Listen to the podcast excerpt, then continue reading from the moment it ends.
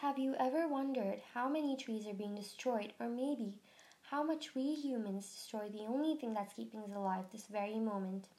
In today's podcast, I would like to talk about how we humans destroy the only source that keeps us alive trees.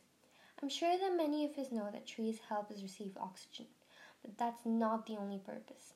The first life on Earth were exotic species of plants, which later helped other things to evolve, including humans. After humankind learned to create fire for their purposes like cooking and protecting themselves, they used branches from trees to keep the fire burning.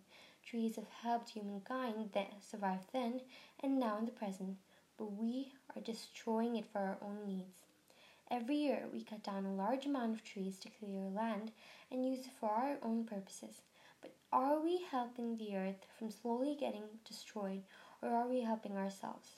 No. The only thing we're doing is killing the only source keeping us alive, the one factor that's made Earth a habitable place. We are the reason that climate change has become one of the main causes of global warming, that has been destroying habitats of animals. We're killing birds, rodents, and other exotic animals that live on trees by destroying their habitat. Trees are also called the lungs of the earth, but we're destroying it.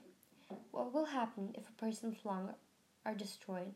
He or she will be unable to breathe and will eventually die.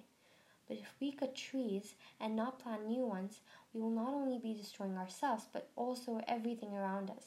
So from now on, we should all take responsibility of planting a new tree, as the more we cut trees, we should also plant them back.